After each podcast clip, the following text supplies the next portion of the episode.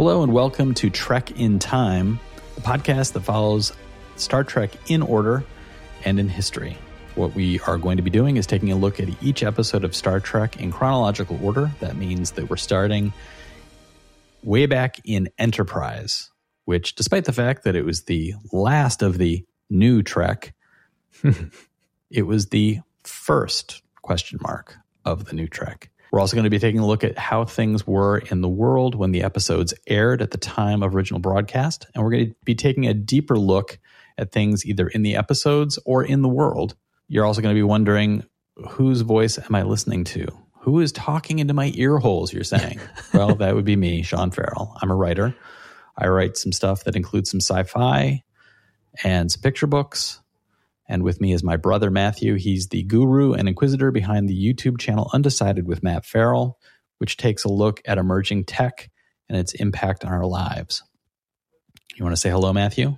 Hello, Matthew. And knew he would be literal? yep. We'll forgive him that. Don't forget, you can directly support the podcast. You can go to trekintime.show and you'll find a link there to be able to throw some latinum into our coffers, I guess I, I could say for this there. episode. I see Yeah. what you did there. Today's episode is going to be acquisition. We'll get to that in a minute. Before we get into that, Matt, do you have any listener comments you wanted to share with us? Sure. From the last episode, which was the one about T'Pol getting um, that mind meld she did not want, a, message, a comment from the dude. Honestly, I felt like the overall arc of the episode was interesting. The speed of the episode was terribly slow, but I felt like it was made up for by the B story. I agree with that. Overall, though, I really find it uncomfortable how they use the only non human female, who is essentially number two on the totem pole, as a constant sexual object. And uh, I could not agree more with that. If the sexualization of T'Pol has bothered me from the first episode of the show, and just the, you know, they did that with Seven of Nine and Voyager, Yeah. but there were a lot of other female characters. Janeway was, of course, the the lead of the show. This is not that case. It's like mostly men, and then there's this one non-human, hypersexualized character. It, it's it's troublesome for me. It stands out as being strangely archaic in its Yeah. approach to women. And we've talked about that before, including references as simple as well, here in the future, almost 30% of our crew is made up of women. And Yeah. really kind of like, you couldn't even pretend that the politics of the future is better. You couldn't Yeah. even pretend that gender equity is something that happens in the year 2152.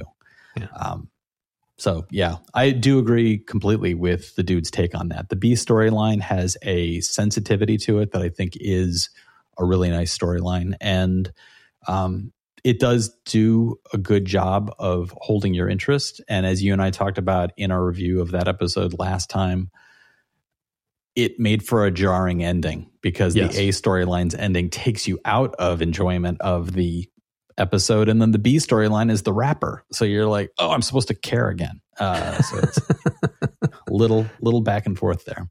Yep. But today we're going to be talking about acquisition, and acquisition is the 19th episode of the first season of Enterprise. It aired originally on March 27th, 2002. And it really, as I was writing all this out, it occurred to me holy cow, we're already at episode 19. Yeah. We're already into March, end of March viewing for the first season, which means we only have a few episodes left before we're heading into season two, where we begin to see some fundamental shifts in what this show is about. Yes. We are still very heavily steeped at this point. Uh, as you can tell from the show notes, this episode developed into a teleplay by Maria and Andre Jacquemetton, and it's from a story by Rick Berman and Brannon Braga. Most of these episodes have originated as stories from Rick Berman and Brannon Braga. They wrote the show Bible. So they've pitched out all of these story ideas that other people have then converted into the teleplays and fleshed out into full episodes. After 9 11, and then moving into season two, the show goes through a fundamental shift that we'll see one. because the world that the episodes are taking place in these shows were written with a pre 9 11 vision of the world, and season two is created in a very post 9 11 world. So it'll be interesting to see that shift. This episode was directed by James Whitmore Jr. And little side note, I find it interesting that James Whitmore Jr. is a director who sometimes puts himself into episodes. He is a recognizable face. If you Google James Whitmore Jr., I am convinced you will recognize him from shows such as Simon and Simon, Rockford Files, and interestingly enough, Quantum Leap. So he was in Quantum Leap working with Scott Bakula, and here he is now as a director. And I found it interesting that he didn't put himself into this episode because I thought he could have easily made himself one of the Ferengi, but yep. he did not. This episode, as I mentioned, aired at the end of March and it earned 5.45 million viewers. Not great numbers considering what previous Star Trek shows were able to do. And the world that this landed in, it's a lot of the same of what we've seen in previous episodes. The number one song is still in the end, in the end by Linkin Park. and the number one TV show with 25 million viewers was CSI. So we see that powerhouse, which was in its early days getting a very strong audience response. And the number one movie, we have another new number one movie this week.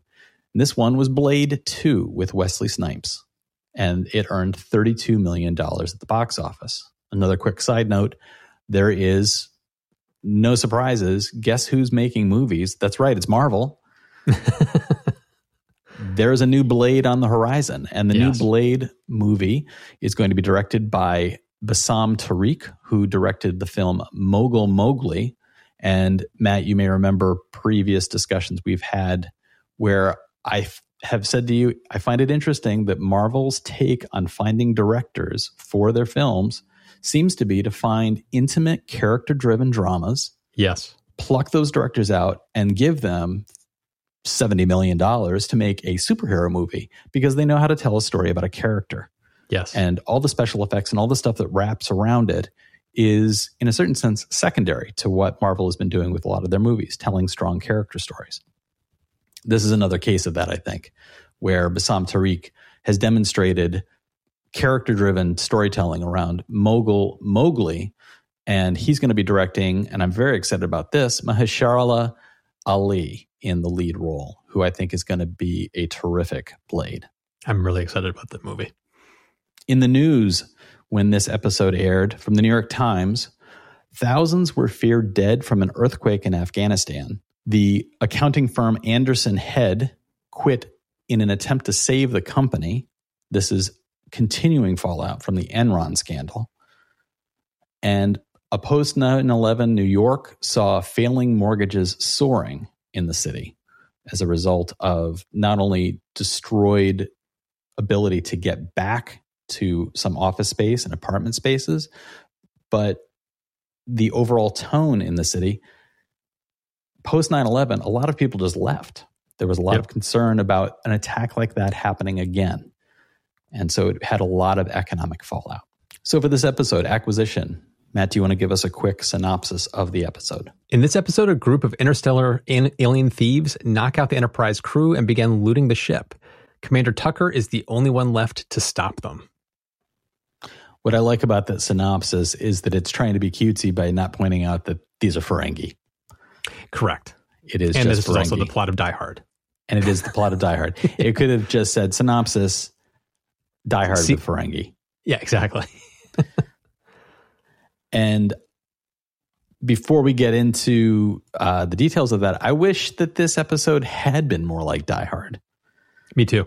And I wish that this episode had just embraced the fact that we've seen this story before. We've seen other Enterprise uh, have a have a Die Hard episode. There's the episode of with uh, Starship Mine, where Picard has the exact same scenario. Yep. Picard is the last person on the Enterprise. It is supposed to be undergoing some kind of cleaning, and some thieves come in to steal some sort of fuel out of the Enterprise. And it is Picard alone in a ship with a bunch of, of thieves. Um, And rather than go full on into showing Tucker as the confident guy who can figure out how to thwart the attempts of the Ferengi and, and save the crew, he just runs around in his underwear the entire episode.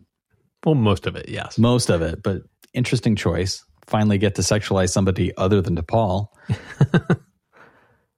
so the episode starts with the Enterprise drifting in space. It is it looks for all intents and purposes it has clearly been knocked out of commission.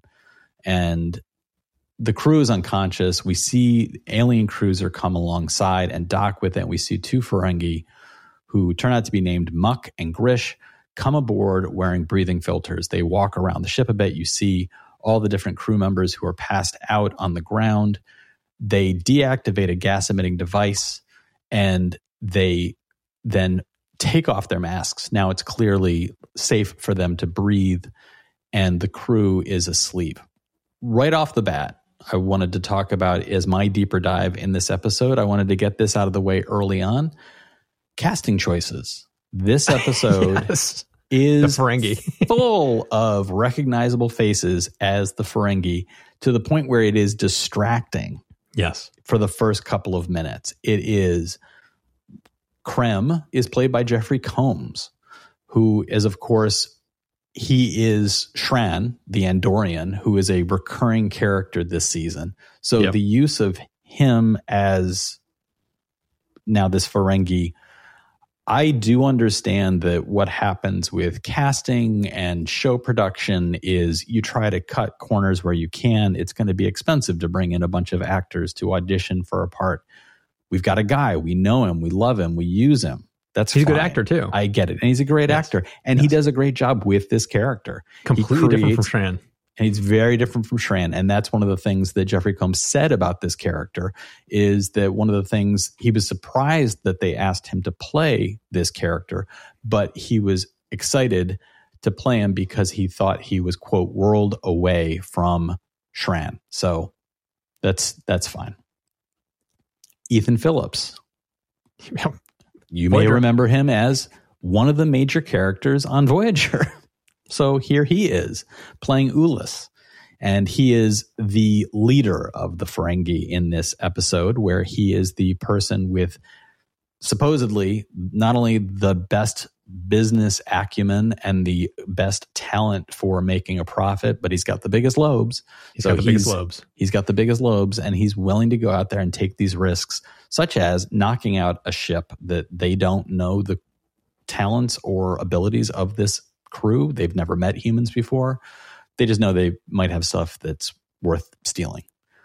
So Neelix, of course, was a major character in Voyager, but this is not the first time that Ethan Phillips has played a Ferengi. Neither uh, it was also not the first time that Jeffrey Combs had played a Ferengi, but Ethan Phillips had played a Ferengi in the Next Generation episode Menage a Trois, or Menage a Troy, I guess I should pronounce. It's it Menage a. Troy. Yeah.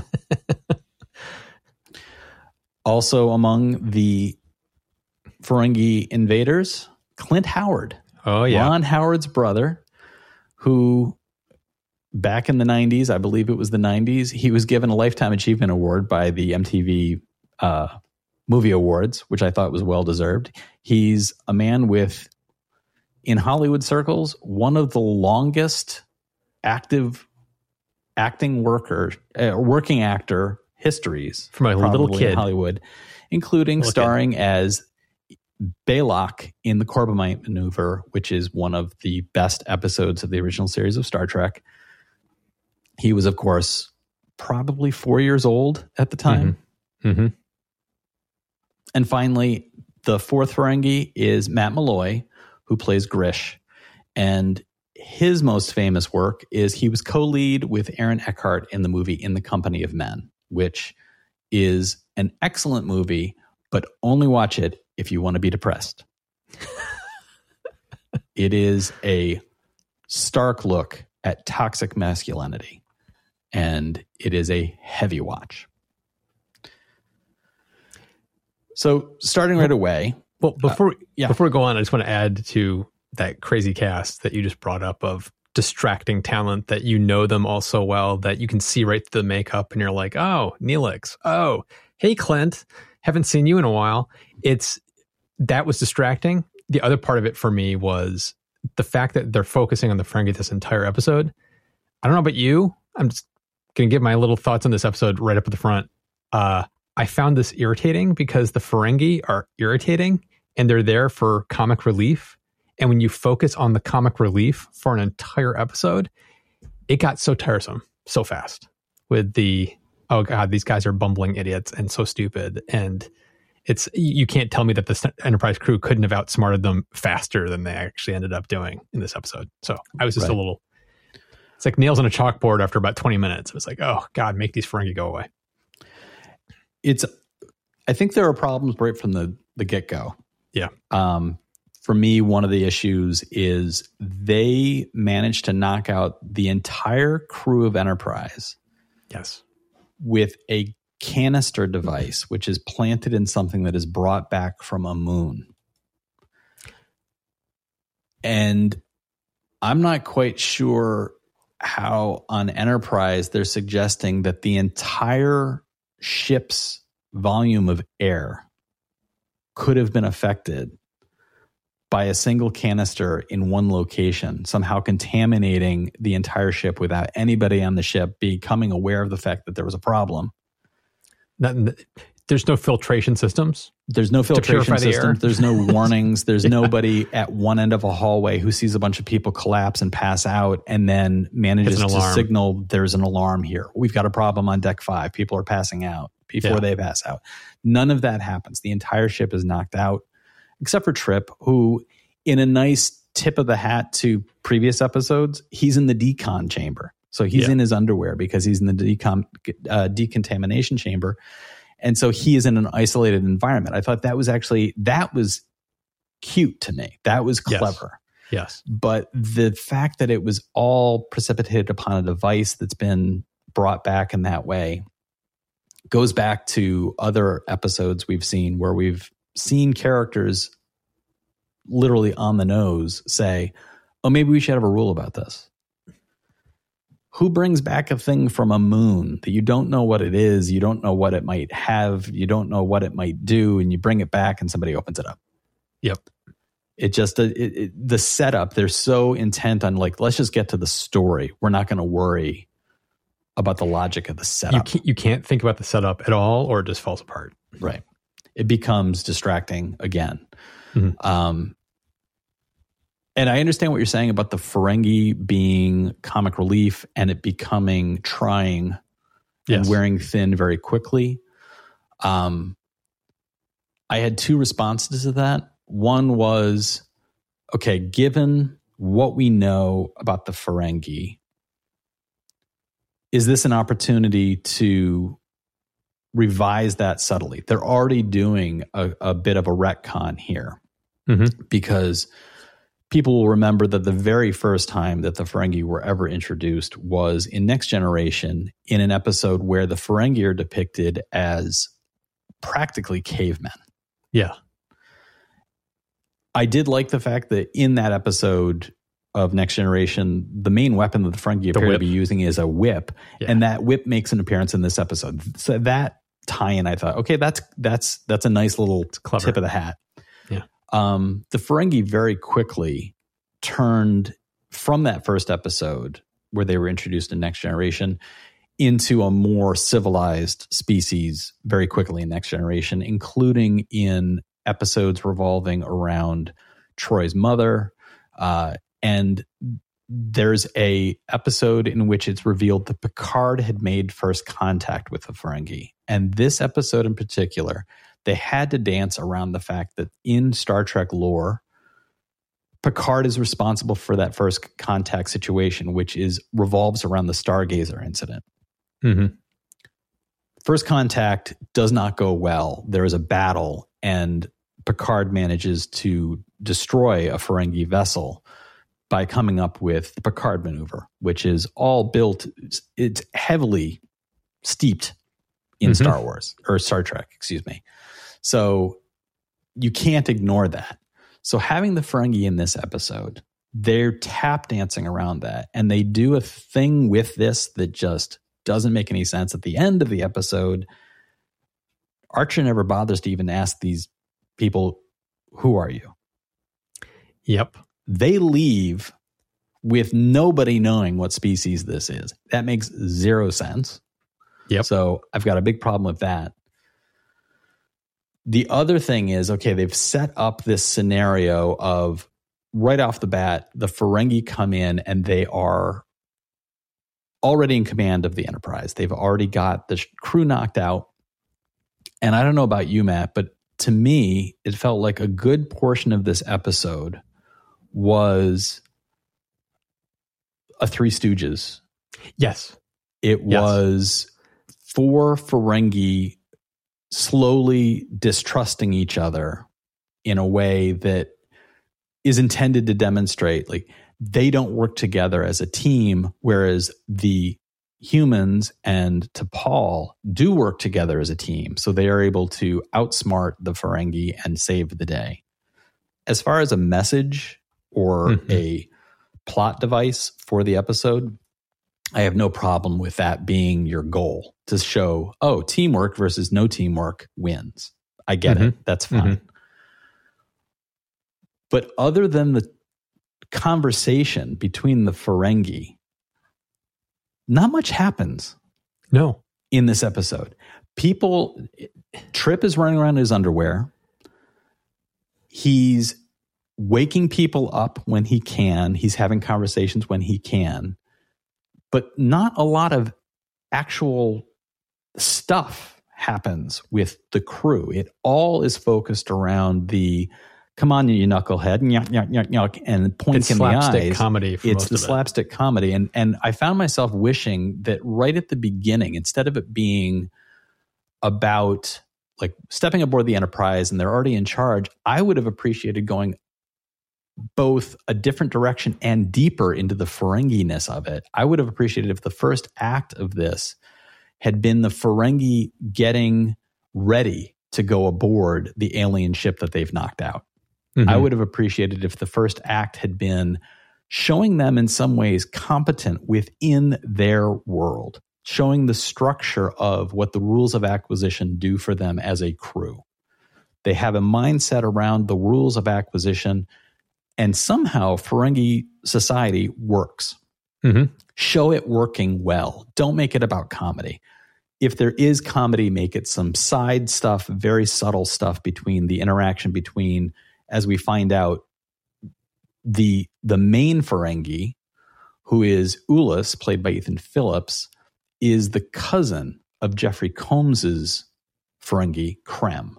And he clearly is treating him the way that we're familiar with seeing Quark treat his brother and his nephew on Deep Space Nine. They're subservient to him. There's something within the Ferengi hierarchy where referring to family relation is clearly done as a, a form of uh, respect. So he's constantly referring to, they're referring to each other as cousin. It's clearly meant to be like, I'm being, I'm deferring to you.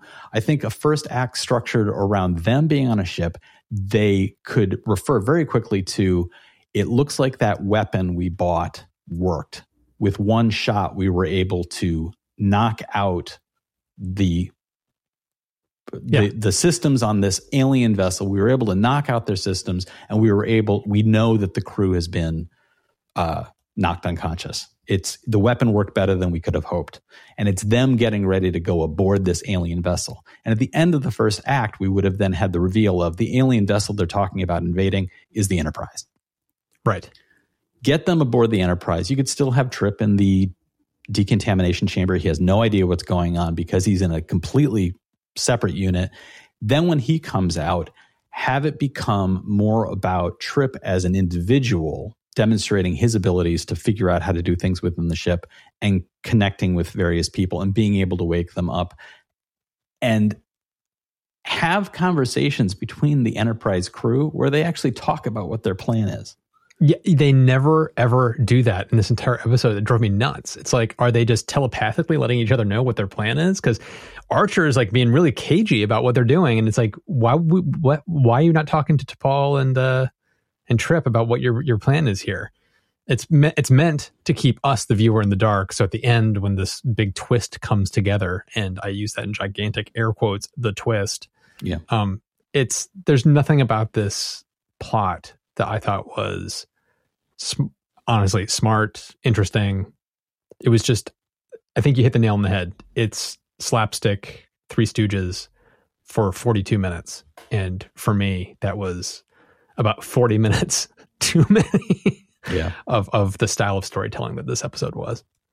I think having a beginning with the Ferengi talking about their their mark a little bit would have been interesting Yeah. too, because the Ferengi have clearly been in space at this point for a while. They could be referring to like we've never seen this species before. Somebody could have concerns about what if they don't have what we hope they have. Hey, everybody has latinum. Everybody has gold. Everybody like reveal a little bit more of the Ferengi take Yeah. on Yeah. what the universe is, as opposed to relying on audience knowledge. Because let's say you are a viewer who's never seen any other Star Trek. You walk out of this episode, you don't even know what the Ferengi are called. True. This Yep. is a episode that at it's like it, you've heard the phrase keeping your cards close to your vest or showing your hand. This episode practically is splitting the hand in half and showing half the hand and keeping the other half close to the vest. The twist that Matthew refers to at the end is Archer and T'Pol and Trips plan to get the Ferengi into a part of the ship where they can be trapped and held the show doesn't hide the fact that that's their plan at all. It goes No. out of its way to show them doing that. But at no point does it show us how the three of them are coordinating any of that, including having a moment where Archer and T'Pol, for the first time in the episode, see each other face to face. And he says to T'Pol, Did it work? And she says, Even better than we could have expected. When did they talk? how do they know what each other is thinking? What are they how do they know what they are referring to in this moment? It is not very good writing. no. To get it through the plot, the Ferengi wake Captain Archer up and they demand to know where he keeps the valuables that are on the ship. At first, he is very clear and honest in we have nothing of value. You can take what you've got and you can go. I just want you to leave my crew alone.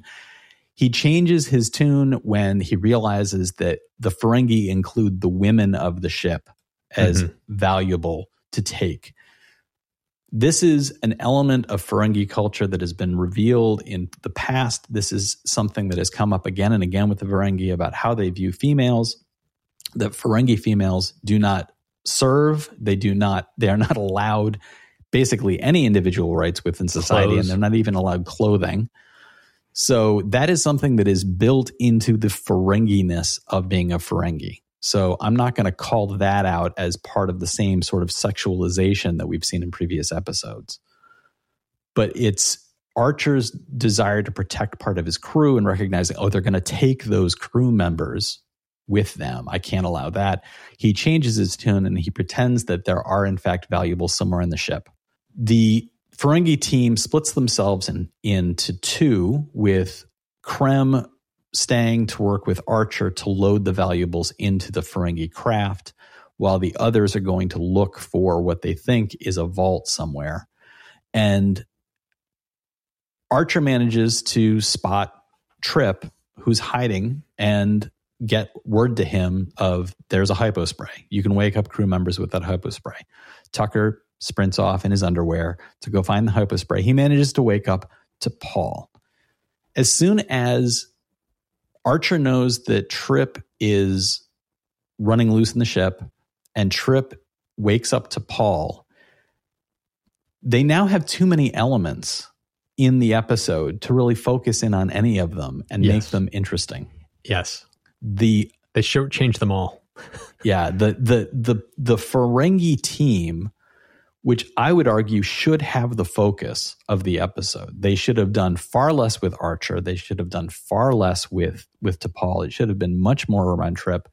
Archer's role could have been in simply continually planting the seeds in Krem, which is, hey, they look down their noses at you. You should be getting more credit because you're such a, a great guy. Like Mhm. planting that seed of dissent could have been Archer's main role instead of they somehow portray it as Archer is in control of the situation, despite the fact that he is handcuffed through it all. Yes. It really Yeah. should have been Trip being able to to do things to trick the Ferengi at different turns. He could have done anything. Set up a fake scanner signal that would have made them think that there was gold in a certain part of the ship. Distracted them by shutting down parts of the ship. He doesn't do anything like that. He's the engineer. He, He could do anything on the ship. Done anything. There's nothing that could have stopped him. Yeah. Yeah. And like I said, we've seen the Die Hard scenario in Star Trek before. We saw it in Starship Mine with Picard. That episode stands out as a really well built story showing Picard as we know Picard is the hero. He comes in, and immediately you're like, at the beginning of the episode, uh oh, these guys don't know what they've done by trapping themselves on a ship with Picard. In this one, it feels like we aren't given the credit as an audience of being able to know much about Trip's abilities, despite the fact that we know he's the chief engineer. Yep. And they don't give him the opportunity to actually be a hero. He literally is running around in his underwear for most of the episode. We've also seen the Ferengi so many times that they needed to give us more about the Ferengi and why the Ferengi were the key alien here because they aren't doing anything to really grow the Ferengi as a group of of aliens within the Star Trek universe. Well, look at just just look at the whole plot. Like, where's the character development anywhere in here? There's none. It's like you don't you, you don't know more about Trip at the end of this episode than you did when it started. You don't know more about Archer than when it started. You don't know more about, about T'Pol, and you sure as hell don't know anything about the Ferengi. So it's like it it like there's no character development. The plot is pretty much non-existent. It's it's kind of ham-fisted. We've seen this done numerous times better. So for me, it's like I, I come back to this episode was just a massive nothing burger. And if anything, I just found it irritating. By halfway through, I was like, can we please end this episode? Because this is just going nowhere fast. It's just spinning its wheels. In the end, I found myself really wishing that there had been something here for the Ferengi to do that would have heightened Yeah. the odds of Yep. actually endangering the crew. The Ferengi clearly threatening taking a portion of the crew is a terrible threat to the crew. But you never get the sense that that is actually going to happen. They're the the female crew members who are still unconscious remain in one place. They are lying on the floor. They are never put aboard the Ferengi vessel. So their being threatened with kidnap remains a future danger. Yep. At no point did it feel like anybody other than Archer, who is hit several times and threatened with a weapon, is under direct danger. And uh, there was a missed opportunity in a scene where it's revealed that parts of the engine, the warp engine, have actually been removed. Mm-hmm. And you have the crewman on the loose as the chief engineer. And why couldn't this story have revolved around the Ferengi are doing what they're doing, and Trip figures out a way to lock off a part of the ship where the human crew is unconscious. He can't wake them up because he's not a doctor. He doesn't know what to do to wake them up, but he does figure out a way to use some sort of distraction that makes the Ferengi think that something of value is one part of the ship. When the Ferengi all go to that part of the ship, he's able to lock off the other part of the ship permanently so that the human crew is now safe on this other side.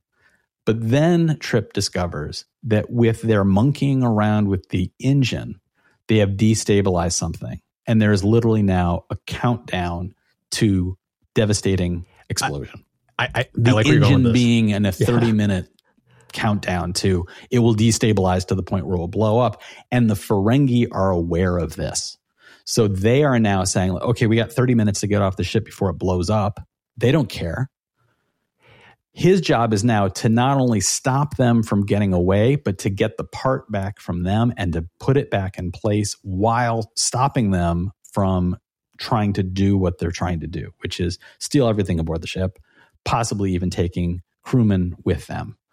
So, an element of actual danger, a, a sizzling uh, fuse going to the bomb, would have given this episode a much greater sense of stakes than what we had the, here. The only timer that we had was the timer of the crew waking up. Right. Which was not a danger to the crew, it's a danger to the Ferengi, and we don't care about the Ferengi. Right. And I also like where you're going because the whole setup and the closure of this episode, if you think about it even for half a second, you realize it's stupid. So it's like the whole they knocked out the whole crew. Really, if I you start to, we already talked about like you think that through, it makes no sense.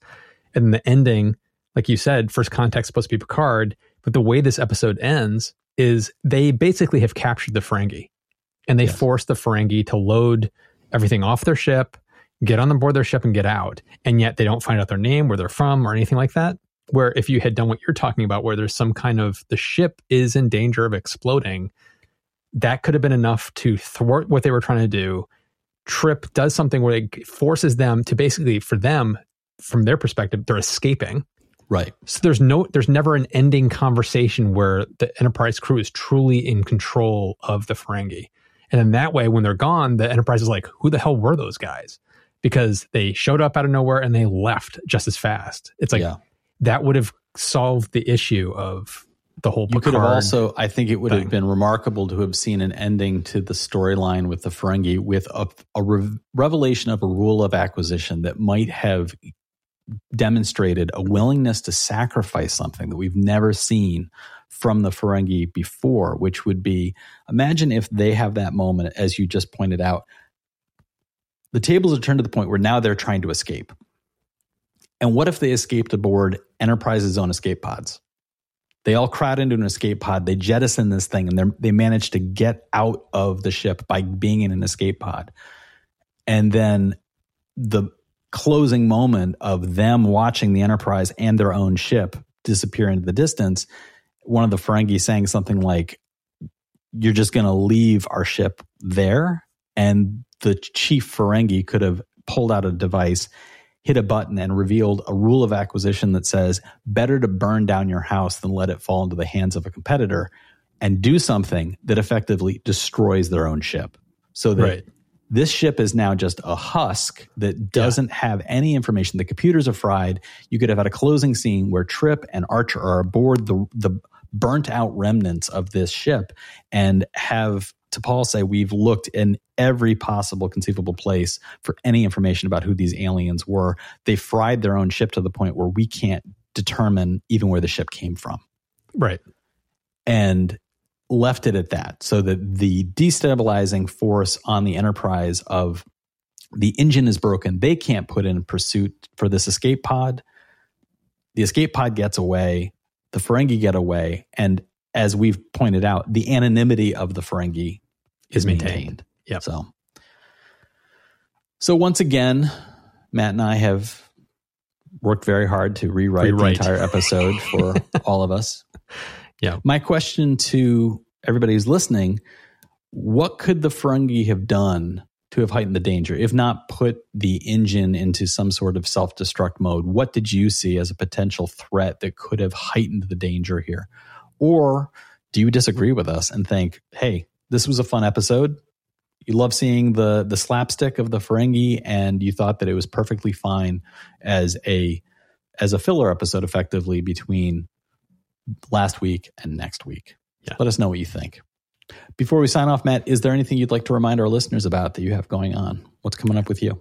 Uh, just stay tuned to Undecided with Matt Ferrell on YouTube. I have a bunch of really fun episodes coming up that about everything from uh, agrivoltaics, which I think is a very interesting solar panel plus farming technology, and uh, journeying through time on inventions that uh, were doomed to fail, said to doomed to fail before they actually became huge successes. So, some fun episodes coming up.